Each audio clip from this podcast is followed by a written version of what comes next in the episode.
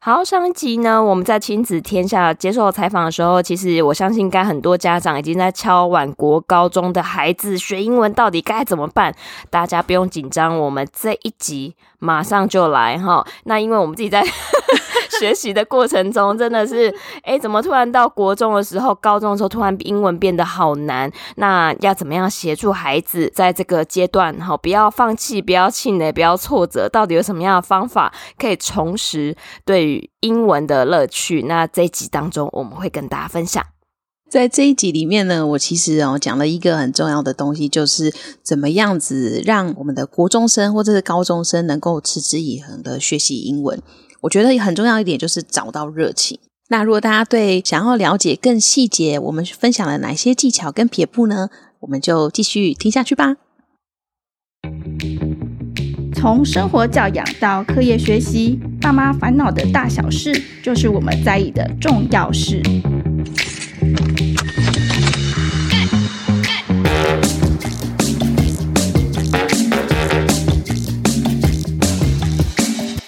欢迎收听亲子天下爸妈烦什么，我是主持人亲子天下媒体中心记者李佩璇。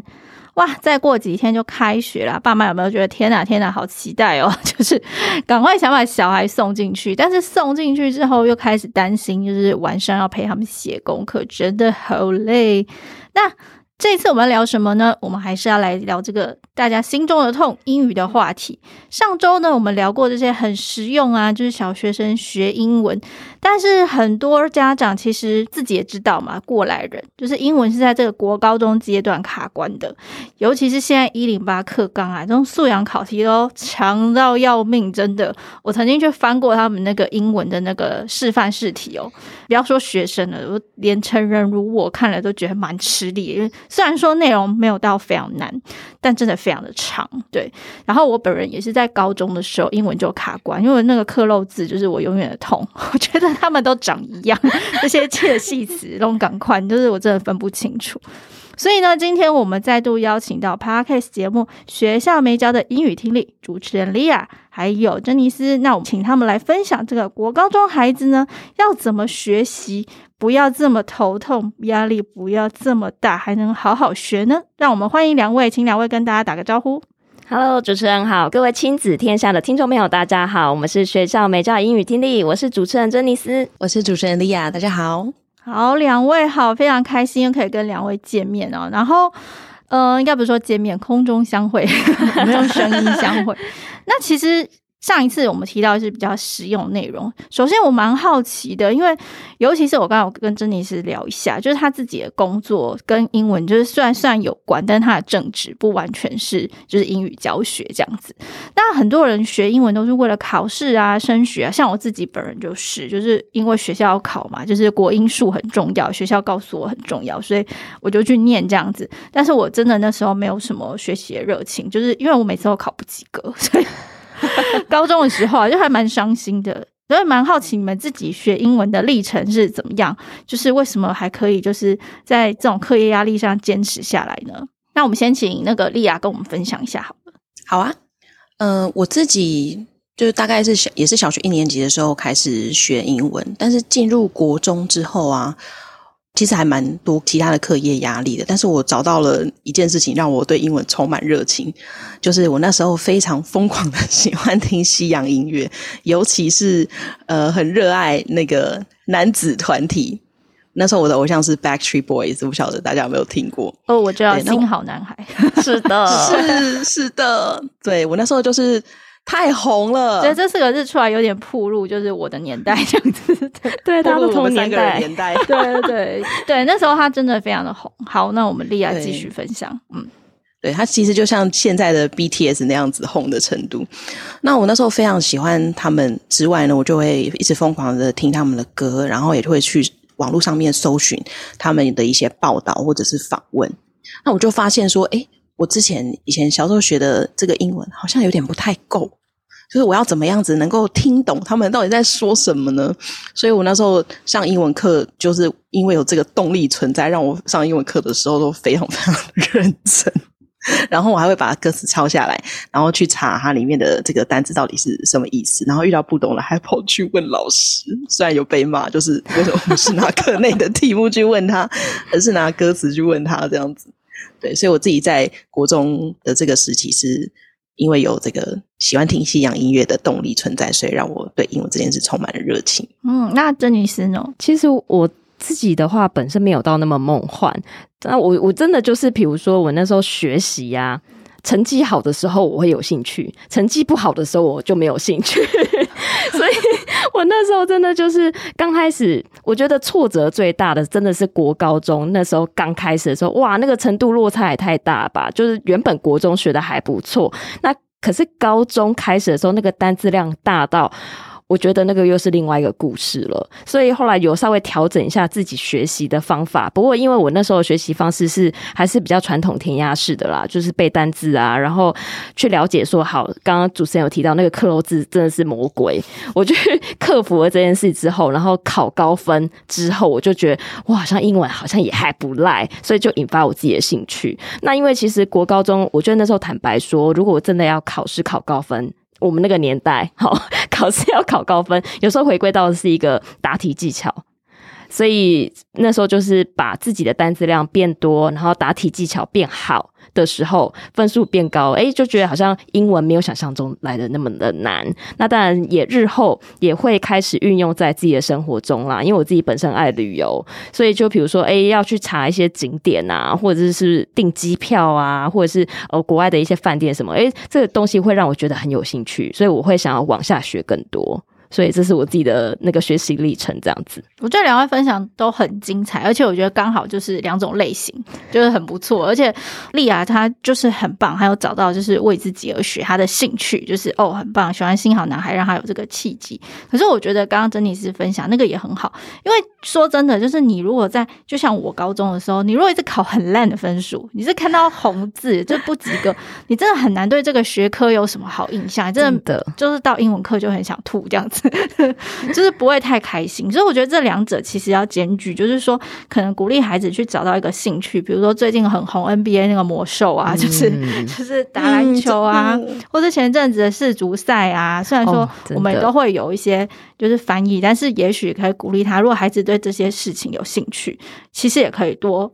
跟他们说诶，英文是一个很好的工具。那接下来其实像刚刚珍妮斯讲到的，就是答题技巧是很重要，这虽然说现在考科呃考试的方式跟以前可能不同，但是还是要应对这些呃考试的方式的话，其实还是会有一些答题技巧是可以练习的这样子。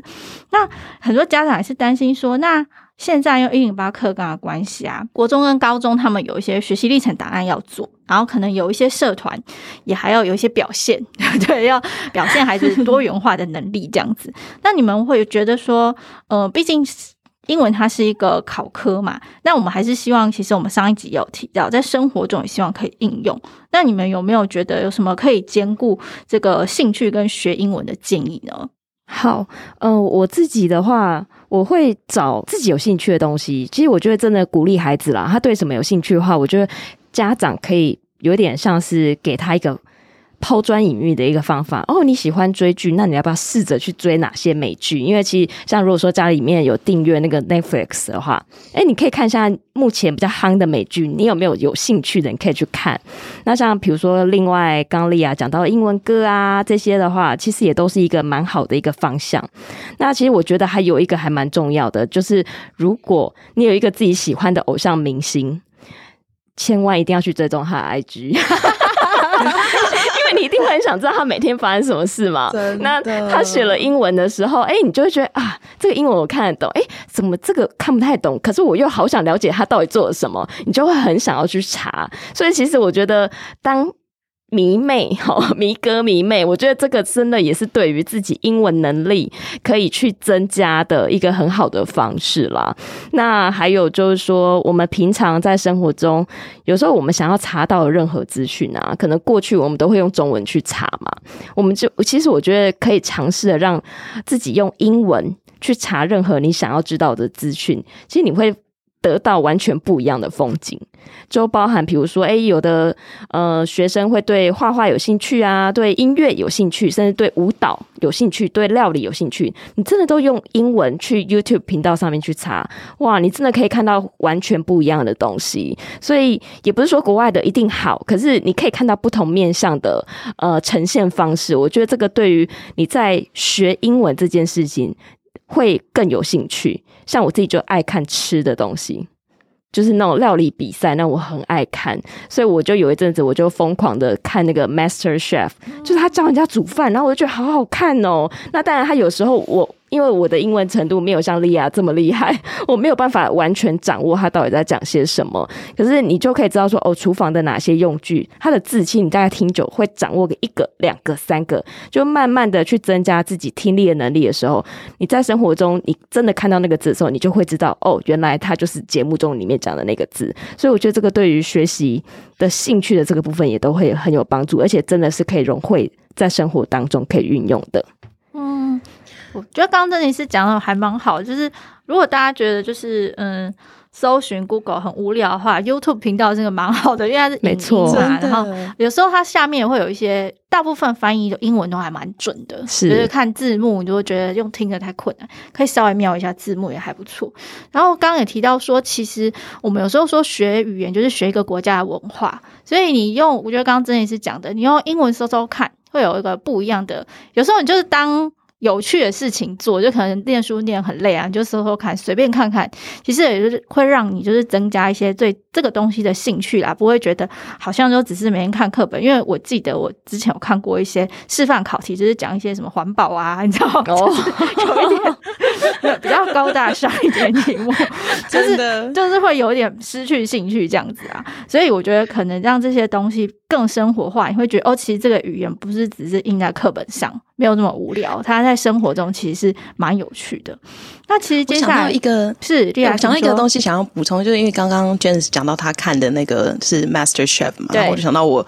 从应该从高中的实习就开始非常喜欢看那个模特的试镜节目， oh, 那时候是叫 America's Next Top Model，嗯，然后我就一直看着有字幕的版本，然后一直看到大学，因为他出了超多，就是无敌多季的，对。然后到时候到那个时间的时候，就其实这节目就没那么红了，所以我就已经不会有看到那个翻好的中文字幕版本，我可以直接看，所以我就因此而去看了就是没有字幕的版本。然后那时候大概是大学吧，然后我还很震惊，想说啊，天哪，我竟然听得懂，然后就觉得无比震惊这样子。但是就追就可以直接追那个马上他们释出的新的集数，我觉得很开心。对，这也是一种成就感。对，刚刚莉亚讲那个那个节目，我以前就是也非常爱看，就是看到泰拉都已经变成哎、欸，没有，不要这样攻击别人，就是就是泰拉都已经有年纪了，就可见这个节目就真的播很久。对，所以我觉得像我自己的朋友，可能这个节目很老了，但还是很有人推，就是六人行哦，必看。对，就有很多很多人就对，就是说它是一个美剧经典啊。对，就是可能大家念书无聊，可以让孩子看个十分钟、二十分钟，就是也还不错这样子。那我们这边讲一个比较实际的，就像我自己也是联考生，但现在其实考试的方式已经不一样了。现在试题呢就比较重视就是这种长文啊，就是你要先阅读，然后理解了之后，还有推论的能力，它可能不像以前的呃克漏字，就是挖个洞让你填，现在都比较像是，而且他们阅读测验也不再是说。哦，什么？请问文中的小鸟是在树上还是地上？这种就是很简单的，他可能是需要推论。比如说，他会问你说：“哎，这篇文章，比如说以我刚举那个例子，很多家长都超级痛苦。他说，这种中文来都还很需要阅读理解。他说，比如说像文章中我们刚刚讲到这一篇，假设他是讲一个环保议题，他就问你说：哦，那请问这个石油公司他提出什么样的解方？呃，解决就是这一次来抗议的人的。”这些问题，但其实它并没有在文章里面完全出现，你要理解那个可能石油公司讲了什么话，然后你才去选答案，其实真的是不太容易啦，不是很容易、嗯、所以想要请Leah分享一下说，如果像是现在这种试题，以我们考试来讲比较重视学生的理解跟推论能力的话，以英文的学习来说，可以怎么样帮孩子加强呢？嗯，我觉得这就回归到一件事情呢，就是语言它还是其实是一个工具，我们去理解不同的意思。但是现在一零八课纲它的设计方式呢，变成是我除了运用这些不同的工具，不管是英文也好还是中文也好，重点是我们要加强孩子他的理解跟推论能力。所以我觉得调整的方式就是我们不是一昧的 input， 就是输入这些这些材料给他们，而是要他们输入了之后，在他们的脑中有这个 process， 就是处理的过程。所以才会有很多那种引导题目啊，比如说我看完了这个文章之后，诶，它的主旨是什么？或者是刚刚我们主持人所提到的这个文章里面某某公司提出的解方是什么？所以他们必须要在更多地点的练习去呃，除了累积自己的阅读量之外呢，也要多一点的呃后面的，比如说讨论问题或是引导式的思考的问题，带他们去回顾刚刚他大脑当中到底处理了什么样子的资讯。我觉得在我们那个年代啊的那个教学方式都是比较是 passive 被动式的这个学习，但是在新的课纲里面，我们就是要实时的鼓励小孩子可以自己主动的去思考，有自己的反推能力。所以像我自己可能市面上我们现在还看到蛮多种，比如说强调 STEAM S T E A M 这样子的课外教学课程很受欢迎的关系，因为它就是在教小孩子怎么样子去诶理解一个新的事情，然后透过测试跟探索，然后来培养自己的这个处理跟解决问题的能力。即使错了也没有关系，因为错从错中学才能真的学习到还有掌握这样子的技巧。我觉得这个是大家可以就是鼓励孩子多多去尝试的，比如说上一些课外的 STEAM 的课程，或者是像呃有一些营队可能也会有 STEAM 的这个嗯、呃、思考方式的导入，我觉得都很适合大家可以在课外当中获得一些新的这个解决问题的能力。嗯，对，提到这个解决问题的能力真的是蛮重要。其实在课纲里面它也会有强调，比如说探究与实作啊等等，就是希望孩子他可以透过一些自己实作的方式来找、嗯、呃解决问题的方法。那我觉得刚刚Leah分享就是说呃，很多家长就觉得说那我是不是读很多就是疯狂阅读可能就比较好。其实有时候我自己是觉得啦，有时候是跟你的生活经验啊，刚刚珍妮是讲到有时候你去搜寻一些国外那就是实际的东西啊，你可以去看到的是说诶，如果今天是用英语语系的人他们是怎么样思考事情的，有时候逻辑跟我们不太一样，其实这种都会增加说你对这个语言的亲切感，甚至说你会从中就是慢慢的去习惯他们是怎么思考事情。比如说以我们写文章来讲，中文常常会有铺陈啊，但外国文章他们比较喜欢一开始就把重点讲清楚，那这就是可能思考的方式不一样。所以我觉得可能家长不要太执着于说，因为我曾经看过我们访问过有些很紧张的家长一天要孩子读那个哦好好长篇的英文哦，我看都觉得、哦、我看都想吐了、哦、家长自己都读不下去吧真的，我觉得那是中文我都消化不来，何况是英文，我觉得学生是蛮辛苦的啦。对，那所以刚提到这种阅读方面啊，因为现在真的是说真的是因为考题呢会呃，会考验孩子的单字量跟阅读速度，因为题目的长文比较多，那甚至说到了高中就可能要开始进行写作的练习了。那这个其实我觉得听说读写写是一个输出的动作，它真的又除了说你理解之外，你还要把它写出来，是蛮不容易的事情。所以我这边也想要请Leah跟珍妮斯来跟我们分享一下说，如果就是要需要做这种大量阅读或写作练习，在日常生活中可以怎么做好。嗯、呃，我们刚刚前面有提到就是学习新的语言的时候的的那个四大能力嘛，听说读写，读在写的前面，所以我们在学习英文这个语言的时候啊，刚刚提到的我们可能还是得需要累积一定的这个阅读的量，然后把这个阅读量累积起来之后，你才能够经过处理之后有你自己的输出，也就是写作的部分。对，那我自己觉得其实单字什么的要背，或者是你真的你要写的时候呃，可能相关领域的单字稍微稍微查一下、呃、应该都可以使用的出来，但是你要真的把它变成是一个嗯，写作的内容就真的是需要去靠练习才可以把它累积出来的。呃，应该说写作这件事情它也不是说我要我小孩马上写就写得出来的，它就是要先从很简单的从句子开始写，然后从句子扩展到呃，比如说一个段落，然后呢再慢慢的发展成一整篇的文章。那重点就是一定要有这个练习的过程，因为其实我们在中文练习写作文也是一样的，不是说这个写文章的结构或者是语言的运用我们在一开始就能够掌握得非常好，那写作它尤其又是更是如此。我觉得可以看出是一个比较像是一个高原式的感觉，就是你可能会停滞在某一个阶段一段时间，但是你透过不断的持续的练习累积，诶，可能你在某一个时刻你就会发现你的写作能力有所突破跟进步，那它的进步的这个效果会是比较明显的。那我们再回来讲到说我在写之前呢，我我要怎么样子去累积单字量呢，或是累积我的阅读量。我觉得有一个很重要的重点，就是我在看的时候呢，先尽量不要中断自己，就算看到我不会的字呢，我们也可以尝试着从前后文还有它的这个文章的脉络去猜测或者是推想说这个字可能是什么样的意思，不要打断自己阅读的节奏。如果你在阅读的时候每一个字你都要停下来查的话，其实是很破坏你阅读的那种乐趣的。所以我会先建议大家一定都是先读完，你大概掌握文章的意思，如果你真的呃很想要知道某一个单字确切的意思的时候，你事后再来查，然后这样子对你我觉得在练习阅读的时候会是比较有帮助的。那当我们阅读量够了之后呢，写作就会变得比较容易。那我会建议比如说我们国高中生啊，一开始就也不要说一下子给自己太大的压力，我们可以先试着用英文写日记看看。你一开始可以先用非常简单的句子去记录你每天呃发生的事情啊，比如说嗯、呃，就算你只写 I had a great day、哦、也可以，然后接下来你可能就会慢慢练习说，诶，那这个我这一天到底是好在哪里啊？比如说 I hang out with my friends、哦、类似这样子，再把这个举例的部分再把它写得细一点，然后尝试的去把你学到的单字放进去句子里面，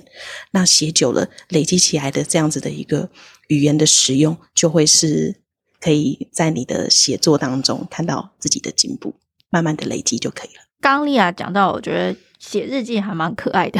对对 对, 对我觉得嗯，我自己其实以中文写作来说也是这样啦，就是写写这种东西就是嗯，不能它需要长时间累积，所以我觉得在写作，我觉得英文应该也是，因为我就是很容易放弃，就因为你可能就觉得哦，自己怎么永远都写这么烂，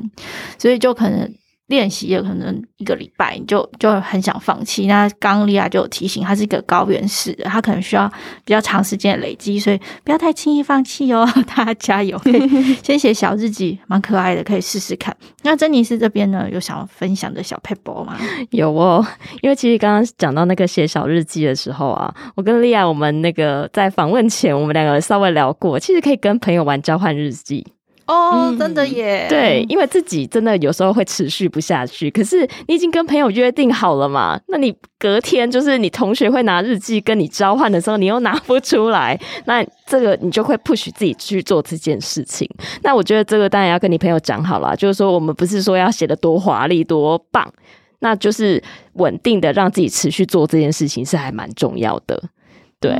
然后另外就是其实像回归到阅读的部分，像我自己啊比较没有那么喜欢阅读，老实说，那我自己在克服这件事情的时候，我会尽量去查我自己相对有兴趣的东西，去增加我的阅读量跟阅读节奏。就是我们前面有提到嘛，哎，比如说我喜欢哪个偶像，或者是我今天对于某一个旅游行程我很感兴趣，那那个东西再多我都看得下去，可是课本的我可能哎翻个大概半页我就可能念不下去了所以大家可以选择自己有兴趣的东西去增加自己的输入，然后而且我觉得真的读多了，你把它试着把它写出来，真的刚开始不用给自己太高的标准，有写一句也好两句也好，然后慢慢去增加，其实那个语感真的会被培养出来的。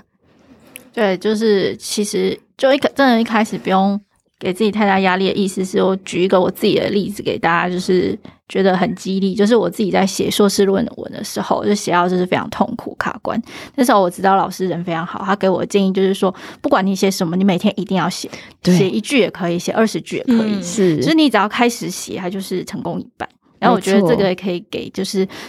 可能在准备考试啊，或者说在练习写英文写作觉得好痛苦的学生参考。对，你看我真的念到硕士还是一句又写不出来所以其实就是这件事情真的不是那么容易的，需要一点呃有趣的，不管是刚刚讲的就是交换日记啊，或者看一些自己喜欢的明星都还蛮不错。那最后其实也想要请教两位啊，我们都知道其实英语就是一个工具嘛，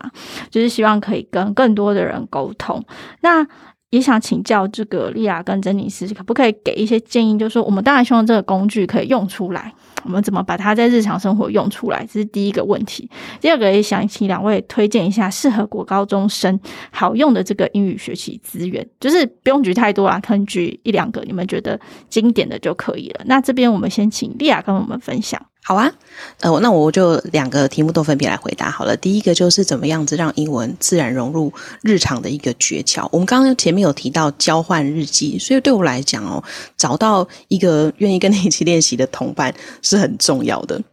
像我以自己的例子来讲，我在高中之前可能都很少跟朋友是用英文在对话的，但是进入了大学或者是职场之后，诶，身边有其他人也跟我一样是希望能够再进一步加强自己的英文的，所以我们就会讲好说我们两个就一起呃，尽可能的我们在对话或者是讨论事情的时候都用英文，所以找到一个志同道合的伙伴跟你一起来做这件事情是很重要的。那你要怎么找到呢？比如说你可以去找看看学校的社团有没有英文相关的社团，或者是英文相关的读书会，甚至是可能可以找到语言交换的伙伴，都是很不错的方式。呃，像我自己的话，目前还有持续在练习英文的一个环境，就是我有参加 Toastmasters， 就是呃国际演讲会的这个社团组织。那在里面呢，我们就会有一群志同道合的人一起来练习讲英文，所以我觉得这个是蛮蛮有帮助的。那再来的话就是推荐好用的英语学习资源。我现在就是最近也是比较少在用文字的方式去看书了，但是我取而代之的是我听了蛮多有声书的。所以有声书也是一个很好的学习的管道，尤其是呃，一般就是非文学类的原文书，它其实写的时候它英文并不会用很难的，所以你可以挑选你自己有兴趣的书籍来阅读，都还不错。像比如说那个我自己很常之前呃去年很喜欢的一本书就是原子习惯这一本 Atomic Habits， 那我觉得放在我的手机里面，我可能每天早上就用一点点时间来把它听，然后我慢慢就可以把它听完，这个也是一个很不错的学习方式。或者是说呢，我们也可以去听看看，现在 podcast 节目也有很多种啊，不只是用中文来教英文的，你甚至可以去挑选纯英文的 podcast 来让自己的耳朵累积语感。像比如说我觉得 All Ears English 就是有两个呃，母语人士的女生，她们一起用英文来聊天，那它是一个很棒的学习英文的一个 podcast 节目，也推荐给大家。嗯，谢谢莉亚的推荐。那珍妮斯这边呢，你有没有什么经验之谈？好哦，我自己的话是呃，偏娱乐性的我都还蛮喜欢的对，所以就是有时候我觉得也蛮鼓励大家可以用英文的一些像关键字啦，然后在 YouTube 上面可以搜寻你想看的内容，或者是比如说我们要 Google 什么东西的话就用英文去查查看。那像比如说我自己的话，我就会呃，对于烹饪这件事情有兴趣，我可能就会去查。那或者是大家有喜欢自己的呃，大家有自己喜欢的偶像明星啊，或是球类运动啊，其实这个都可以用 YouTube 去查，然后你可以听到一些国外的东西的时候，诶，你会对于这个语言你会产生兴趣，因为你会觉得哇，我学会更多之后我可以听懂更多事情，所以我觉得这也是一个还蛮好的方式、嗯、然后再来就是试着把自己的 三 C 界面切换成英文，你就会发现其实好像我的英文也没有想象中的那么烂嘛，哦，原来这个的英文是叫这个啊这样子，所以我觉得这个也是可以呃，大家可以尝试看看的一个方法，然后追踪偶像明星的 I G 这也是很重要的 tip 好，谢谢珍妮斯，我觉得那个换 三 C 界面还蛮不错的，而且别人看到还说哇塞英文是不是很好对手机前面都是英文的这样子看起来就很威，我猜这个对国高中生还蛮有吸引力的是那很谢谢今天就是莉亚跟珍妮斯来我们节目分享，那我这边稍微帮大家总结一下，就是说家有国高中生的家长呢，如果他们学习英文很痛苦很辛苦的时候，可能可以给他们一些嗯，应该说建议或是方向啦。第一个就可能说这个英文啊，你可以维持一个兴趣，找到他有趣的地方，可能每个人觉得有趣的地方不一样，可以去找找看，世界这么大，也许你就是会找到跟英文连结你觉得有趣的地方。再来就是说刚刚莉亚有讲到找到考试诀窍跟同伴，就是可能你考试一直考不好，当然也是很难会有成就感，所以呢刚刚大家珍妮斯跟莉亚都有提到一些、哦、现在面对一零八课纲这种考题的一些诀窍，我觉得就是可以练习看看，以及找到一个跟你一起努力的同伴，就你们就是会有一种革命情感，也还不错。再来就是比如说像写作啊、阅读这种都是要持续练习，也不要轻易放弃，不要试一两次就觉得哦我没有天赋，我超烂，我不会，就是这都是需要时间累积的，可能每天一则小日记就可以改变你了。啊，最后呢就是说我们可以找到一些在生活中用英文的机会啊，不管是换三三 C 界面啊，或者是说追追 I G 啊，或者是说用英文 Google 都很棒，你就是试着不要害怕，不要觉得说英文好像很可怕，你在生活中用用看，其实可能会发现一些你自己意想不到觉得有趣的事情。哦，很可惜啊，今天时间很短，哦，就是只能访问莉亚到珍妮斯到这边。大家如果觉得意犹未尽，欢迎大家哦去看他们呃去听他们的 Podcast 学校没教的英语听力，相信大家会有跟我一样就是不一样的获得。如果觉得听不懂也没关系，多听几次，多听几集就是你就会有语感咯。对，那今天很谢谢莉亚跟珍妮斯，谢谢你们，谢谢佩璇，谢谢所有听众朋友们，我也很开心参与到今天的节目，那也期待大家之后再跟我们一起在线上相会咯。拜拜。好，大家拜拜。那最后也跟大家推荐一下亲子天下 Podcast 好书专卖店，上面有更多优质的好读推荐持续上架，节目下方资讯栏都有连结，请大家点一下哦。亲子天下 Podcast 周一到周六谈教育聊生活，开启美好新关系，欢迎大家订阅收听 Apple Podcast 和 Spotify 给我们五星赞一下，也欢迎大家在许愿池留言告诉我们爸妈烦什么，我们下周四空中再会。